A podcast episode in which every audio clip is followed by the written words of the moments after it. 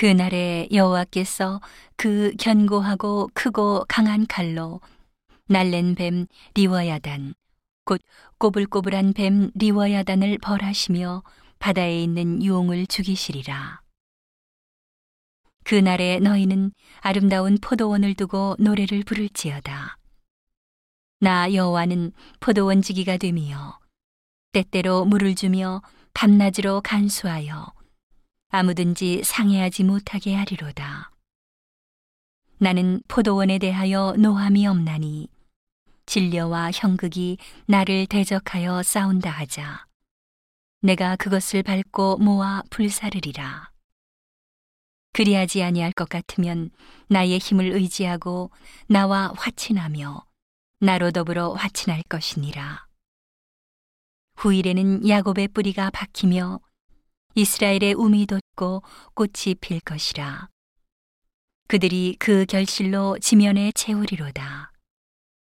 주께서 그 백성을 치셨은들 그 백성을 친 자들을 치심과 같았겠으며 백성이 살육을 당하였은들 백성을 도륙한 자의 살육을 당함과 같았겠느냐. 주께서 백성을 적당하게 견책하사 쫓아내실 때에 동풍 부는 날에 폭풍으로 그들을 옮기셨느니라.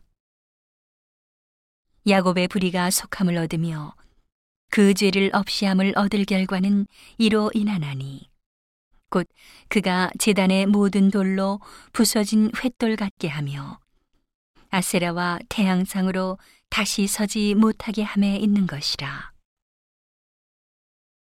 대저 견고한 성읍은 적막하고 거처가 황무하며 버림이 되어 광야와 같았은즉 송아지가 거기서 먹고 거기 누우며 그 나무가지를 먹어 없이 하리라.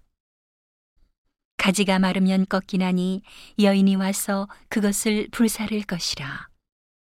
이 백성이 지각이 없으므로 그들을 지으신 자가 불쌍히 여기지 아니하시며 그들을 조성하신 자가 은혜를 베풀지 아니하시리라. 너희 이스라엘 자손들아 그날에 여호와께서 창이라는 하수에서부터 애굽 시내에까지 과실을 떠는 것 같이 너희를 일일이 모으시리라.